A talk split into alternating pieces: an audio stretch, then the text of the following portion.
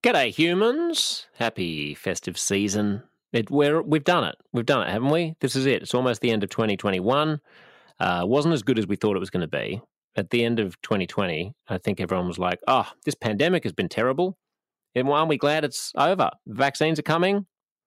Wham bam, thank you, ma'am. A few months, we'll be out of all this. And then Delta. And now Omicron. But maybe Omicron will be okay. Look, I'm, I'm not going to talk about that again. I'm going to talk about Brigid, Brigid Delaney, who's a columnist for The Guardian Australia and is one of those rare people who uh, who I love because she's willing to say things that are going to alienate her side of politics or the other side of politics, and she's going to say them without fear or favor. I hadn't realized until we had this conversation that that might partly be due to her fascination with Stoicism. I wanted to talk to Brigid about the Australian experience of the pandemic and lockdowns and human rights and the the overreach of some Australian police and the whole campaign in America about Australia has fallen and just what to, how to think as we are emerging. Now I sound like someone who I was just criticizing from 12 months ago who was getting prematurely optimistic about the pandemic being over. But assuming that we are now emerging from the pandemic, I want us to look back on it with someone who is non-partisan and assess Australia's response. Uh, and yet, Brigid's so much more interesting than that because she does think about sort of how we should want things, whether we should want things in a stoic, sort of Buddhist sense, how we might find more contemplation in our lives, and how we might reach across the aisle and understand each other a little bit more. There are still some questions available for my Ask Me Anything episode. Uh, some great contributions so far, but I'm sure you've got a question. I'm sure you've got something you're noodling on that uh, you've been meaning to get around to emailing us that you haven't quite done. Uh, send an email to uncomfyconvos at gmail.com, uncomfy with a Y, convos at gmail.com, or tweet at me with a question that you want me to address in our end of year Ask Me Anything episode, which will be coming up. Uh, I hope you have a lovely, uh, a lovely Christmas if I don't speak with you before then, enjoy this chatty dialogue with the one and only Brigid Delaney.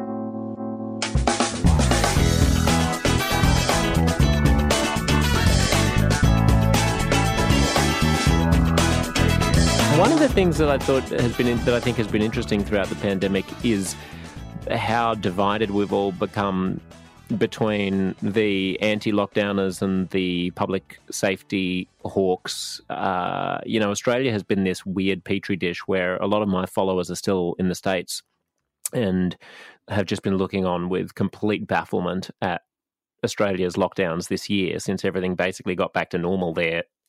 You know, end of last year. And uh, I don't feel like there are a great many voices in Australia who are particularly sane on the way that Australia has managed the pandemic. There'll be a lot that Australia should congratulate itself for. And then the things, the instances in which we might have become a little paranoid, a little bit too uh, willing to dob each other in, a little bit too hasty to embrace unscientific responses that perhaps went too far. It's like I felt like there are not many voices that aren't from the crazy right who've been able to articulate that position, and you occasionally have. And I wonder, as the pandemic winds down, hopefully, what you make of the past two years. Such an interesting question. And I think um, historians and social scientists will be studying the answer to that for, for many years. Um, I think what happened was things changed very, very quickly in March 2020, and people went into a almost collective fight, flight, or freeze response, and um, and we were very quick to sort of hand over a lot of power to the government um, and put a lot of trust in the government and a huge amount of, um, I guess, civil rights and freedom of movement really uh, wound back in a very quick space of time, and it then became very hard, um, particularly on social media, to question any of that. You know, you were told that you were being um, anti public health, or you were, you know, by speaking out against over policing of certain health orders, that you were going to cause people to die. So I think there there was a real retreat in um, in public space, both you know on social media, which you know I consider a public space, um, and also just in people's. I mean, people couldn't really get together to discuss these things because they were locked down. But um, you know, there was a sense of being a bit a bit scared to stick your head up above the parapet and question um, the government's response because it was seen almost as being unpatriotic um, and hmm. having a bit of or like homicidal. I mean, as you say, like you know, people are saying you're you're killing you're killing people. It almost reminds me in a strange way of like the the trans the extreme trans debates, which I mean, people can't even talk about anymore, but I I do because I think reason is more important than political sloganeering. Where uh, you know the the moment someone on Twitter suggests that there could be any kind of social or cultural contagion effect taking place between uh, adolescent teenage girls who all become trans at once, or you know who question whether or not the the pipeline into hormone therapy uh, needs a little bit more scrutiny in the UK or in certain states in the United States, or anyone who says that there is there are certain biological differences between the sex, even if it's made in the most respectful possible way towards all of our trans friends literally gets deluged with you have the blood of trans children on your hands, of trans adolescents on your hands. And in the same way, there's there's just no way to seemingly bridge the divide between the anti-lockdowners and the pro-lockdowners without the you know even just saying something like that there's no evidence that curfews at night impede the spread of coronavirus terribly much all of a sudden that means that you're killing grandma exactly so um, you know, where do you go? Do you withdraw as a voice? Um, you know, it's. Uh, I mean, what's happening now is that I'm, I'm interviewing a lot of civil libertarians um, at the moment to, and, and, asking them, what was your position in the pandemic, and um, do you think you acted, you know, um, dynamically enough when a lot of rights were gone?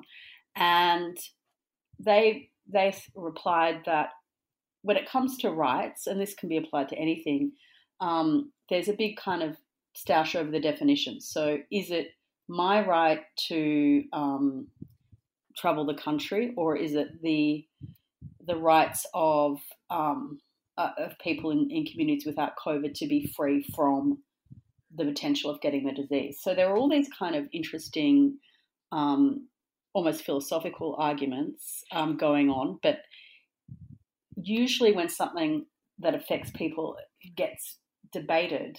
It can be the, the facts can be debated and positions can be debated without death threats, people being attacked, people being cancelled. So you saw this kind of very unreasonable, um, almost a rage around the debate, which meant that you know very few people really were able to say that they had properly analysed the issues because there was no debate. Mm.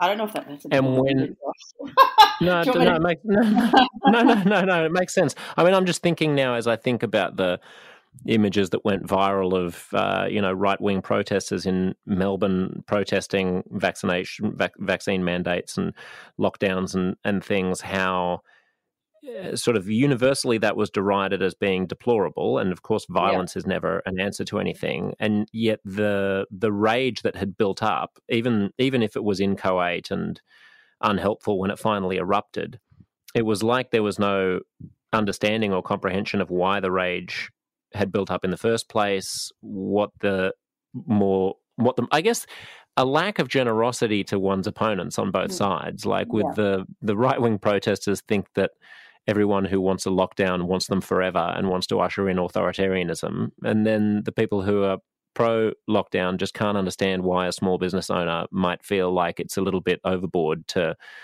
be in the 16th week of a lockdown when we're already at 30% vaccination rates and you know there's no risk of the hospitals being overwhelmed which was the original rationale for lockdowns at the beginning of the pandemic and uh, uh, i don't know do you think that people can't see their opponent's point of view, or are I mean, unwilling to see it? See it? Uh, they can't see it, and they don't want to see it because in their minds the stakes are so high. So you know, people often say in an argument, it's not a matter of life and death. But a lot of people felt with this that it was a matter of life and death. Like if you got the virus because there weren't enough protections around you if the state hadn't kind of um, made masks mandatory, etc., then you would die. So it, it suddenly, you know, people's you could see almost people's blood pressure go up when you talk about it because they are, as I was saying earlier, in that fight or flight response where they feel like this is an issue where they're fighting for their lives. And um, I definitely can understand people who work in hospitals and frontline workers having very strong opinions um, because they are the ones who ultimately are most at risk. I think for a, a lot of, say, journalists like myself, I work from home. Um, I, you know, I'm a very low risk of getting the virus just by sitting in my apartment and writing a column. Um, so I, I come from a different perspective where there's not so much skin in the game, maybe. Um, but what a lot of people, what I would have liked to have seen more of in the pandemic was people realizing that this is a global experience and that what's happening in Victoria might be really different from what's happening in Chile or in um, London or in Italy, and looking at different models and saying, well, look, you know, there are different ways of doing this. Other countries have got their own um, perspective, um, including in the US, a much more kind of patchwork libertarian perspective. Um, it, there is not just one right way of doing, uh, you know, the pandemic. Hmm. What do you make of the suspicion and the dobbing? You wrote about dobbers uh, during the mm. during the lockdown. So I remember reading this short piece in the Age where, where it asked readers to write in and and dob in um, people that were flouting stay-at-home orders, and um, someone wrote in saying, "I saw four teenagers outside the Clifton Hill McDonald's, shoulder to shoulder." Um, you know, it's disgusting, and all these other people were writing in with, you know, neighbours that were doing um, things that that weren't, um, you know, weren't allowed. And I just thought of those poor teenagers at McDonald's who hadn't really been to school for two years and um, were denied a social life, and maybe they shouldn't have been congregating four of them in public. But I then just thought, oh, how mean and kind of petty and you know mm. sad we are as a nation that will we've got our like kind of little spy glasses on and our notebook and we're making notes of the people that are you know not doing the right thing without knowing the context of why those people might be in public like without knowing the full story and then being yeah. prepared to tell the authorities about them and then let those those kids or you know people who often, you know, it's often people who don't speak English or, um, you know, from a, a, kind of different background, just leaving them to the mercy of um, whatever, like huge, nasty, overinflated fine um, that uh, was part of the public health orders, and and possibly kind of, um, you know, ruining ruining their lives. Um, there was one I was coming into my apartment in Sydney in the middle of lockdown, and there was a delivery driver sitting um, out the front, and he was almost in tears, and he was saying, "I don't know how I'm going to pay the fine. I've been, you know, it's two thousand dollars. I don't know how I'm going to pay." Um, he, uh, I think he was a Mexican guy. Anyway, he was really distraught. He'd been fined for whether he'd been hanging out with another delivery guy or who knows, but you know these fines and um, being kind of um, scooped up by the cops does have an effect on your life that reverberates sort of down the line. And I, I just wanted to draw attention to what what dobbing can actually do to people. Yeah. And I mean, if you're a teenager, like the calculus is different because we're expecting teenagers to abide by public health rules purely for altruistic reasons. Like they're not at risk of the virus realistically. Uh, you know, the risk to them is vanishingly small. So, you know, if you're in your 60s or 70s, then you'd have to be crazy not to take public health rules seriously because, uh, you know, it gives a, there's a non negligible chance that you're going to end up in hospital or worse still dead if you get the virus. But if you're 15 or 17, we're expecting them to put as much of a priority on rules that have nothing to do with their well being as mm. a 70 year old uh, for whom the rules are life saving. I mean, fair crack of the whip.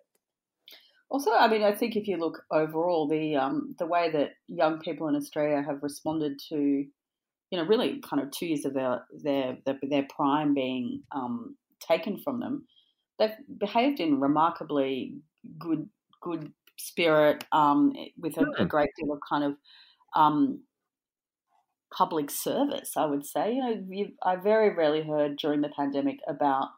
I mean, there's the occasional party here or there, but there was also a lot of um, you know, was, I think there was one group of people who were in their nineties who were caught playing cards or something, something like that. So, um, yeah, I think wow. young people did us proud. I love the ninety-year-old card game. I mean, just throwing caution to the wind. Let's go for it, baby. Have some, play some canasta. yeah. Um, the uh, the the the illusion that you make in your piece about Dobbers is uh, is to Jeremy Bentham Bentham's idea of a panopticon. Can you just remind people who didn't do first year philosophy what a panopticon is? The panopticon was a, a piece of 18th century architecture designed by um, a guy called Jeremy Bentham, and it was essentially a, a building, but also a system of control. So think of a, a prison tower or a prison, a prison with a watchtower in the middle. So um, the watchtower is in the center of all the cells, and the cell doors are open to the watchtower. So you only need to staff one um, officer on the watchtower who just walks around and can potentially see into hundreds of, of cells. Um, and the prisoners don't know they're being watched. So that's the kind of psychological genius, evil genius of the panopticon. Wait, the, the prisoners know that they are being watched, but don't know oh, when they're being watched, right? Yeah, so the guard is in the dark, and, and you don't, you never, you know that, that that there could be eyes on you, but you never know that there are, whether there are or not. Yeah. So what I meant to say was, you are, you could be surveilled at any point in time, and so because you could be surveilled at any point in time, you feel like you're constantly being surveilled um, because you can't you can't see the guard.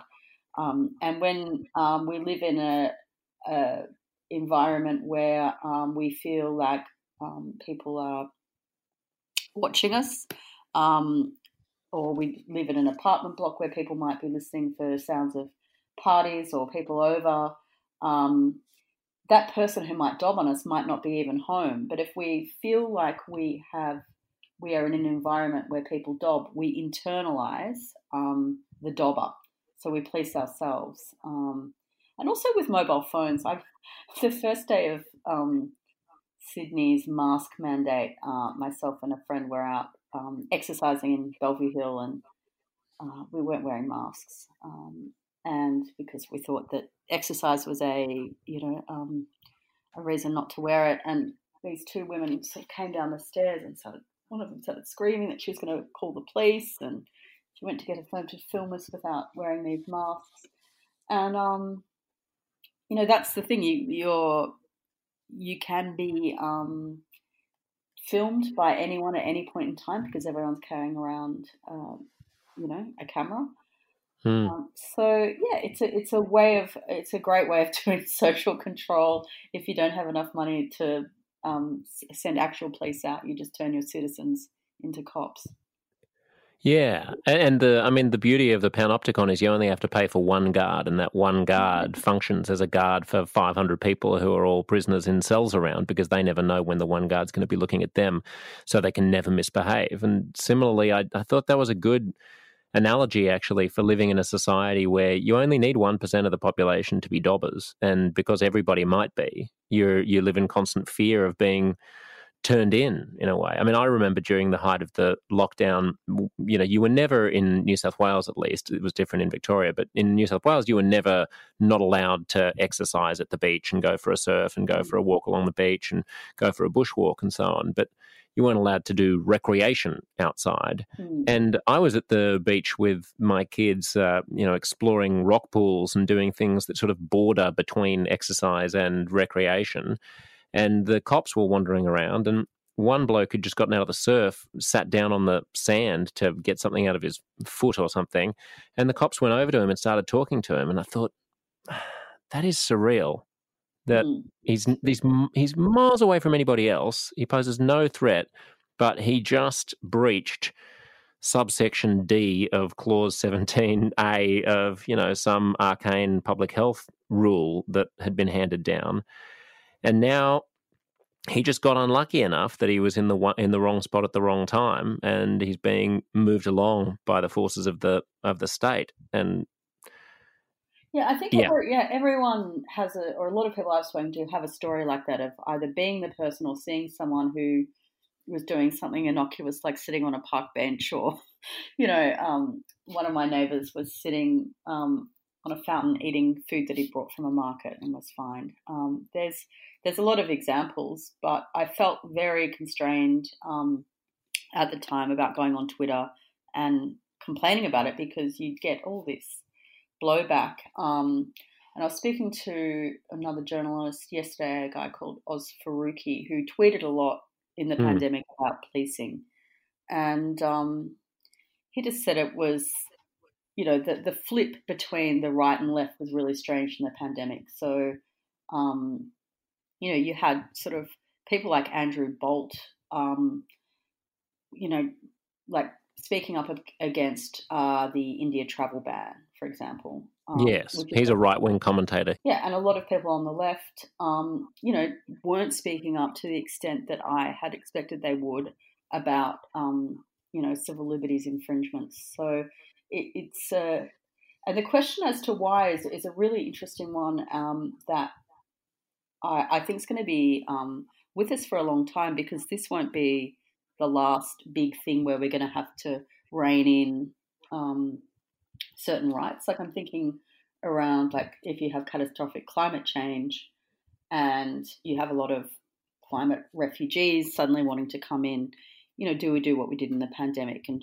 and shut our borders? Do we um, do we become a fortress again? And and what would is there going to be a force from the left that will mobilize to advocate for climate refugees, or have we adopted this mentality that we we very kind of eagerly adopted in the pandemic, which was the fortress mentality. So that's interesting. Yeah, mm. I wonder if the people coming in were poor brown people, whether or not the left would be more sympathetic than uh, wealthy white Australians who are trying to return home from the UK. Well, they weren't very sympathetic when um, Chinese Australians were detained at Christmas Island, you know, in the early stages of the pandemic. I, do, I don't no. recall a huge outcry over that. So or when Indians were were kept out. I mean, what did you make of the whole international border? I think that if there was one, the largest. Uh, I mean, I've been the policy against which I've been the strongest crit- critique throughout the whole thing is the shambles of the international border. I mean, for me, having a passport for a country and being a citizen of a country means that you own that country. That country is yours. It's your homeland. You're always entitled to seek refuge in it uh, maybe it's because I'm the grandchild of Holocaust survivors who were, you know, hounded across Europe and then homeless and, you know, were never accepted by any place they chose to live in. But for me, it's fundamental that if you're an Australian citizen, you get to come to Australia. The like the government can impose quarantine. If the government's going to impose quarantine rules and caps that make it difficult to get back, then it's incumbent on them to figure out a way for there to be an orderly process for people to be um, processed. You can't outsource to an airline revenue manager in Doha the repatriation of citizens to Australia. And for for a good 12 to 18 months, it was total chaos, and people could only buy, you know, incredibly overpriced business class tickets to try to get back, and then they'd be bumped at the last minute when they got to the airport, and it was functionally impossible for all but the super wealthy and well connected to get back home. And that did not seem to be a priority for the government to address day after day, week after week, month after month, and then year after year. Like, why couldn't you have a an online like visa allocation, hotel quarantine allocation thing where people could could go online, like you apply for your your ESTA or your ETA if you're a non-resident of a country when you're going to the if you're getting a travel visa waiver to go to the United States or something. You hop online you pay 20 bucks you get it and then it's electronic. Why couldn't you have that with a number that allocates you a place in hotel quarantine on a certain date or in a certain week or in a certain month and then you take that to the airline and that they they they are obliged to take that to the bank? I mean there are all kinds of ways that it could have been done and I wonder whether or not you think that I'm being uh, hysterical about the international border no, no, no. or, what you make of that. very, very reasonable, Josh. Uh, too reasonable for the government. I think there's a there's definitely a political um, there's a political reason why a lot of the decisions, like some decisions that they made, were obviously made, you know, were, were a bit chaotic.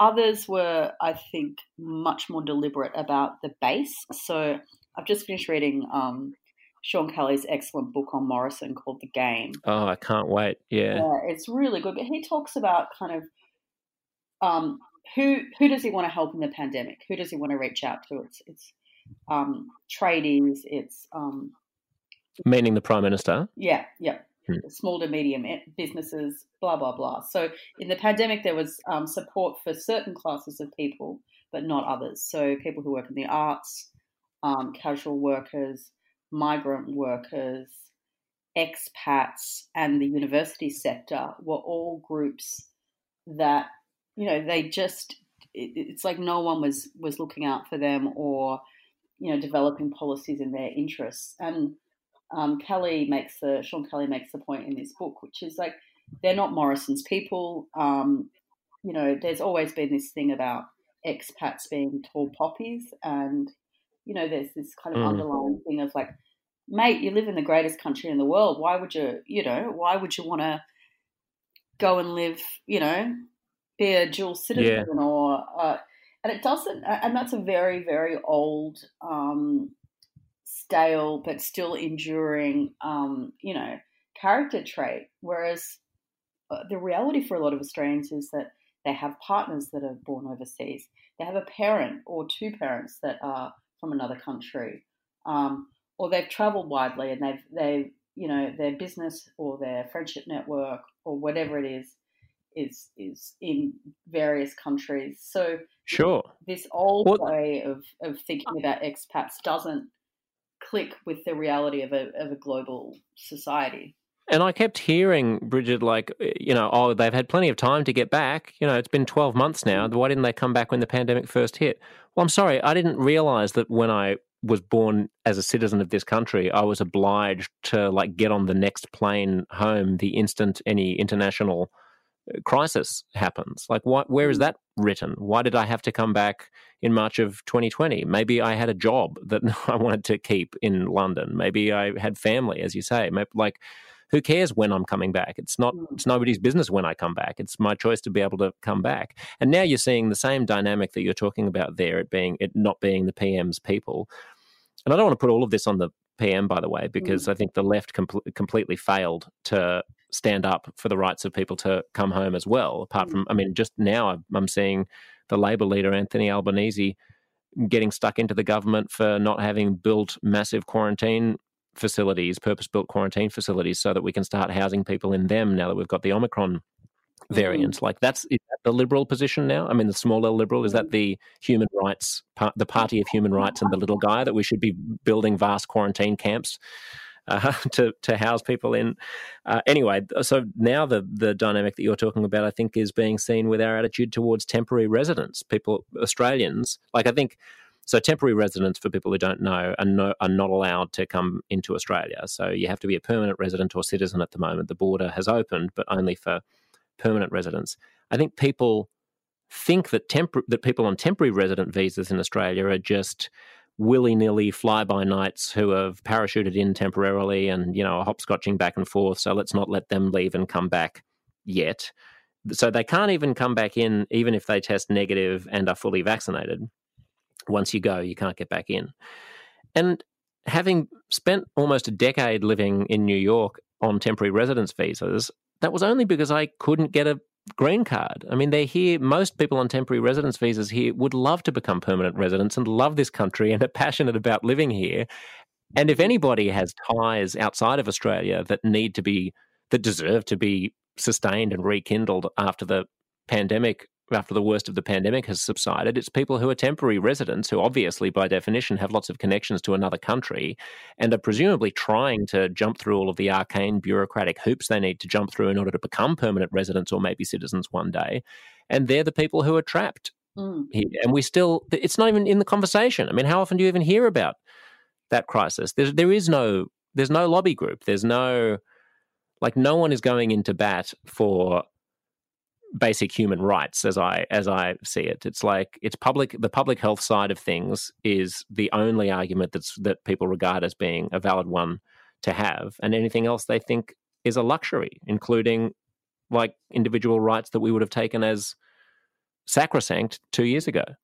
So in the public health arguments, you know, should have should be more sophisticated now that we're we're 20 months into this. So uh, you can understand there was a, a blunt approach in the early days, um, whilst we were still developing vaccines and trying to understand exactly what the virus was. But you know, there's a there's a lot which should be a lot further down the road, even if it is just to build a few Howard Springs um, about about the place. I mean, a, a, lot of I guess the similarities between that call to get Australians back home in um, April last year and um, the temporary migrants is is about um, I think it's this kind of loyalty thing, which is you're either you're either with us or you're not. You know, it's a it's a binary thing, and so the idea that someone's a temporary migrant puts them in the not camp. Um, the idea that someone might have a mortgage um, and a job in New York and be a dual citizen or have a green card puts them in the not not one of us camp. So it's mm. it's this thing of you know to be to be Aussie in Morrison's Australia is you know to be all in to wear the Australian flag face mask um, to think that this is the best country in the world and uh, you know uh, mm.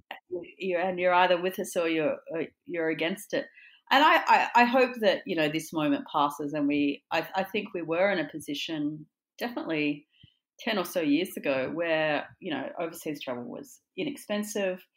People people moved around the world really easily um, fell in love formed relationships had kids um, built businesses. And australia despite its distance was really part of the globalized world um, at least kind of culturally and socially. And now I feel like we have taken a big step back, and there's kids that probably should have been backpacking around Europe for the last couple of years that yeah you know, home with mum and dad. Did you do a backpacking thing when you were younger? Well, um, I finished university in the late '90s, and plane tickets cost as much then as they do now. So, um, which is what like 25 years ago. So I had to I had to work about four jobs, saved up all my money, and did a trip around Europe for six months, and then I went and worked in Ireland in a pub in Dublin in the Temple Bar, and I had these very romantic kind of notions of Ireland because I'm, you know, 100% ethnically Irish. Both sides of my family are from there, and I went over there, and just it just was tough and rough, and um, you know, uh, there was a lot of boozing and there was a lot of in Ireland. In Ireland, there's a lot of kind of sad, there's a lot of sadness about the place as well, and um, and I couldn't get a good coffee.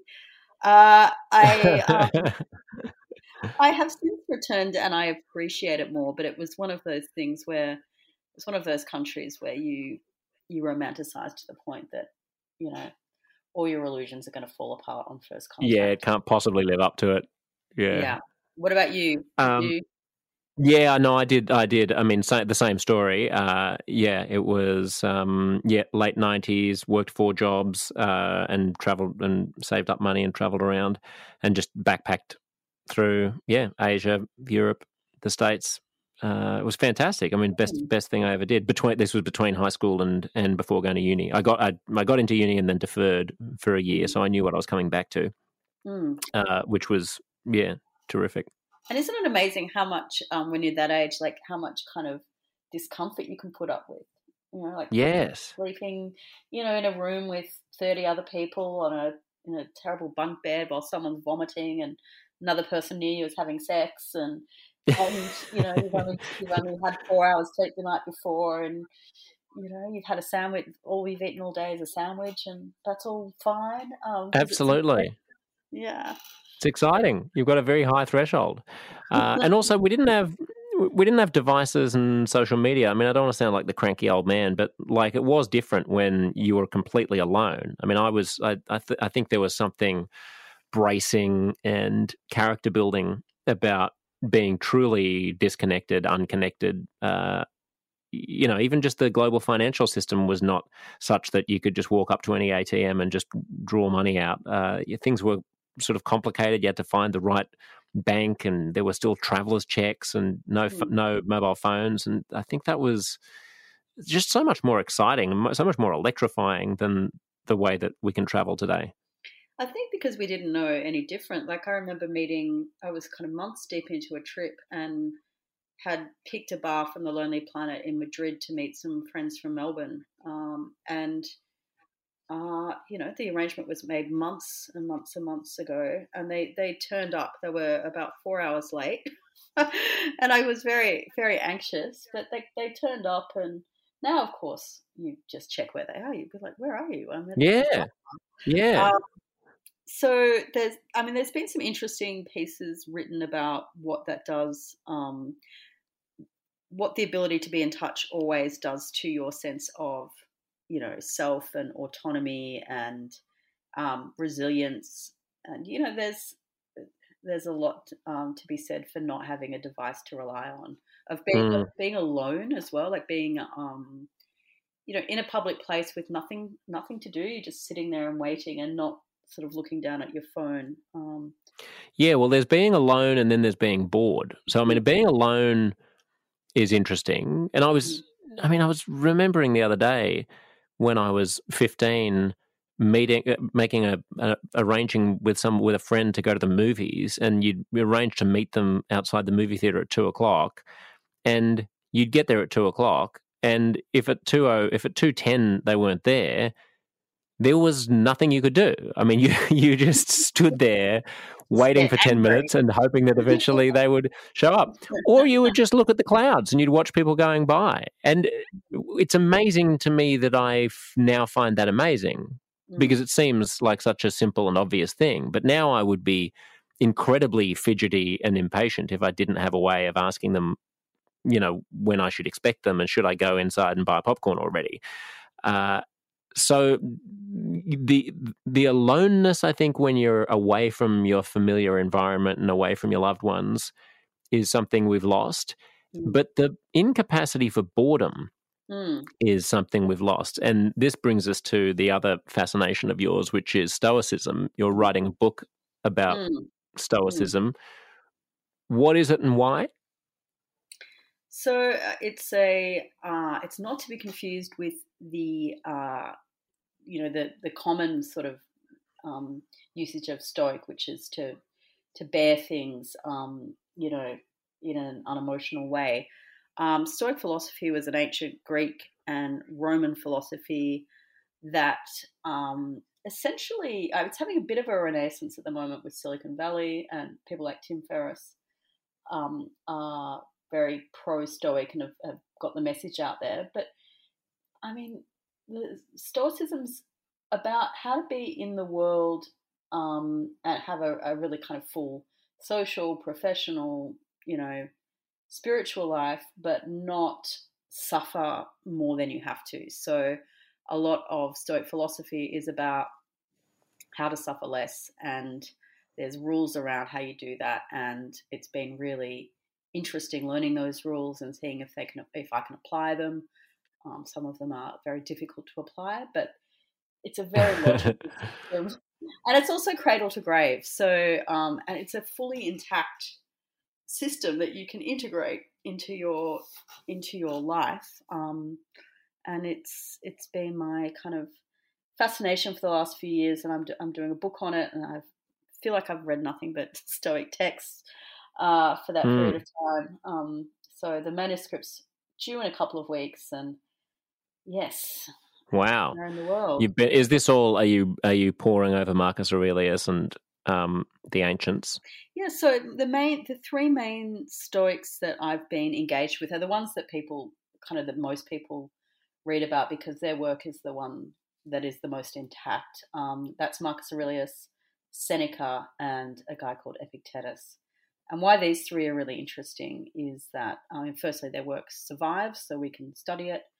Um, but secondly, they're all from different, they come at Stoicism from very different life, you know, experiences. So Marcus Aurelius, most powerful man in the world, um, Roman emperor, um, incredibly privileged, incredibly wealthy, very, very powerful.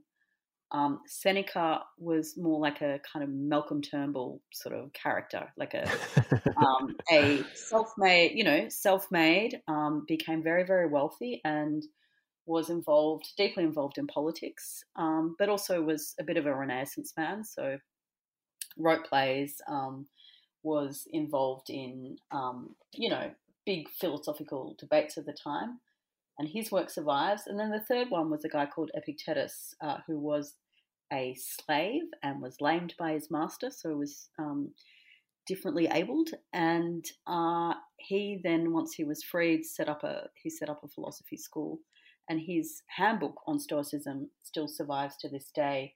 And those three provide a really interesting picture of of the Roman aspects of, of the philosophy and um, yeah, they they particularly during the pandemic, they've been great to read.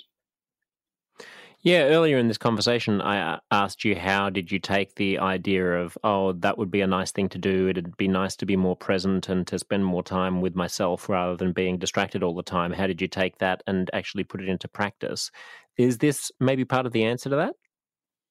I mean, I think Sto- there's a, a, big part of Stoicism is contemplation. So um, they had a journaling well, definitely Seneca and Marcus Aurelius had journaling practices, which is um, at the end of each day, taking the journal and saying, okay, well, how did today go? Um, could I have done better? You know, did I handle everything appropriately?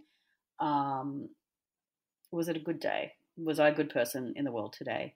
And you know that was a that was a nightly practice. Um, I think you know still valuable even now. Mm. What are the big takeaways for you apart from that from Stoicism? Because I there there seems to be an intersection uh, between. I mean, I think maybe this is a mishmash that is partly the responsibility of the fault of, of Silicon Valley types who uh, who blend it all into a into a kind of New Ageism. But I regard the sort of secular Buddhist tenets of the East and the tenets of Stoicism as interlocking in a kind of exhortation to be more mindful, more present, less caught up in uh, regretting the past and fearing the future. Uh, making friends with the possibility of total tragedy and calamity uh, rather than rather than fearing it. Like, there, is there is there overlap there? Yeah, there's definitely overlap. I mean, a lot of the overlap comes from attachments. So they're and this is the hard, one of the hardest things to master in, in Stoicism and I'd say Buddhism as well, which is desire. So um, the Stoics say there are only three things that are in your complete control, and those are your character, your reactions, and how you treat others. And everything else is out of your control. So you shouldn't concern yourself with things that are out of your control. Now, that's great advice, but when you desire something, so say I really desire, um, I desire a place on Sydney Harbour. I want to buy an apartment on Sydney Harbour, and I I have one that I really desire, but it's far too expensive. So it's out of my control. You know, I can't. Um, you know, an apartment may not come up that's in my price range. I may bid on it and I may miss out. You know, there's all sorts of things about that desire that are out of my control. So in desiring it, I will only suffer. and so they're really all about like how how can we just kind of lessen this suffering thing? Well, don't don't want the apartment, you know. Like if you get it, great. don't, don't lust after it, and that is a very hard lesson, and it, it that does cross over with Buddhism. Um, and mm. there's also the impermanence of life kind of lesson, and um, also the thing that they're really into, which I find fascinating, is um, change and how how much things are constantly changing that we're not even particularly aware of. But we're all aging. Uh, the seasons are changing. The politics is changing. Just when we get used to one reality, it, it shifts. And um, both Stoicism and Buddhism, um, but particularly Stoicism, is really great on on moving with the change, on on not um, being resistant, and um, yeah, not getting mm. upset. When some people uh, hear the the point about not wanting the apartment on Sydney Harbour, not being attached to your wants, they can misunderstand that as being a lack of motivation, a lack of aspiration, a lack of stretching oneself. Like, but you know, if I don't really want things, then I'm just gonna I could just lie around on the couch and just watch TV all day. That would be that wouldn't be a great way of living. And one distinction that I found really useful is the difference between being attached to a goal and being committed to a goal. I mm. think this is I think this comes from the landmark education uh, outfit, which is which is an outgrowth of the old hippie 1960s um, est uh, movement, which is sort of a form of secular Buddhism repackaged for like modern corporations and individuals to have breakthrough breakthroughs and things. And uh, they have some wonderful uh, wonderful ways of packaging it, which is you can be committed to an outcome and to producing that outcome and you can give 110% to make it happen but don't be attached to whether or not it does happen. In other words don't find yourself uh, find your emotions on a roller coaster that is contingent on things that are outside your control. So have the commitment that motivates you to do everything that you need to do to make the world change and then whether the world changes or not in the way that you want it to be unruffled by the outcome. Don't be attached to it. And I like that. Yeah, that is precisely um, what Stoicism says as well. Like uh, they would, they would be horrified. Uh, Marcus Aurelius would be horrified if he thought his um, his meditations meant you know lying on the couch all day. Um, these guys were very active in public life. They were very successful. They were very ambitious, but they had this concept of it's called preferred indifference, which is um, you would prefer something to happen, but you should remain indifferent. And wealth comes under that. So um, it's preferable to be wealthy. You have you tend to have a better life, um, but you should be indifferent because wealth is outside your control and it can be taken from you at any time. You could get sick and you know lose it, or you know lose your job, or someone could rob you. You know, there's there's so many things um, that can affect can affect wealth. And so great to have, but yeah, don't get too attached. Mm. We briefly mentioned devices and the virtue of loneliness and the virtue of boredom and how devices are robbing us of them. Specifically, social media on devices is the last thing I just want to pick your brain about because you've mentioned a couple of times that that Twitter is a, a, cesspool that will be extre- that will extremify any uh, of your opinions and and lash back at them. What do you think is the impact of social media at the moment? I mean, I think social media at the moment, um, depending on what platform you're on, but I, I, I see a lot of negatives in it right now. Um, I have in the past had really great, uh, uh, you know, really enjoyed it, but the moment the emotions that come up for me with Instagram is envy, um, and with Twitter it's fear and anger. So those are the kind of two dominant. Um, and I'm not, I don't use Facebook, but uh, you know, the I, I think noticing the feeling that you have when you're on social media is a really important signal. So it's like, how am I feeling after 20 minutes on Twitter? Like, do I feel energized? Do I feel excited by the debates? Have I had a good laugh? You know, has there been some funny tweets? Or do I feel um, do I feel angry? Or do I feel um, the fear thing is when you know you have an opinion that people disagree with and you get um, you know people go for you in a way that can feel very um, intense so yeah i'm having a break from both those platforms at the moment and really enjoying the break mm. do you think it's having an impact on i mean i know that it's having an impact on my attention so maybe that's the way that i should frame that that, that the there's a, a line by uh, I think it's Cal. It's not Cal Sunstein. It's Cal Newport who write who wrote oh, Deep oh, Work. Deep Work, yeah. Yeah, uh, and I think it's Cal's line where he says something like, uh, "Social media is fracturing time or fracturing attention into shards too small to construct a, a purpose-driven life out of." Something like mm. that, mm. and that resonated because the the bitty bitty drip drip dopamine hit of whatever's the latest most interesting thing to happen in your feed is dramatically impeding my ability to read long novels, uh, you know, focus on more meditative ways of thinking. And uh, I, I shudder to think what it must be like if your brain is growing and evolving as a, an adolescent, with that being the pace of distraction. Mm. Well, yeah, it's um, you realize. Well, this is what I've realized when I got concussed, which is I've got like two brain cells left. you know, I can't waste them on on Twitter. Um, when you when you realize that your your mental energy is finite, you very quickly work out what's important, and um, social media is first thing to go. Um, in terms of small brains um, or de- developing brains, you know, it's it's like the iPhone is not that old. It's 2007. So I, I look forward to studies um, as to what it's done to, um, you know, attention span over the long term. But I, I know that, like, two of my favorite novelists, Zadie Smith and Jonathan Franzen.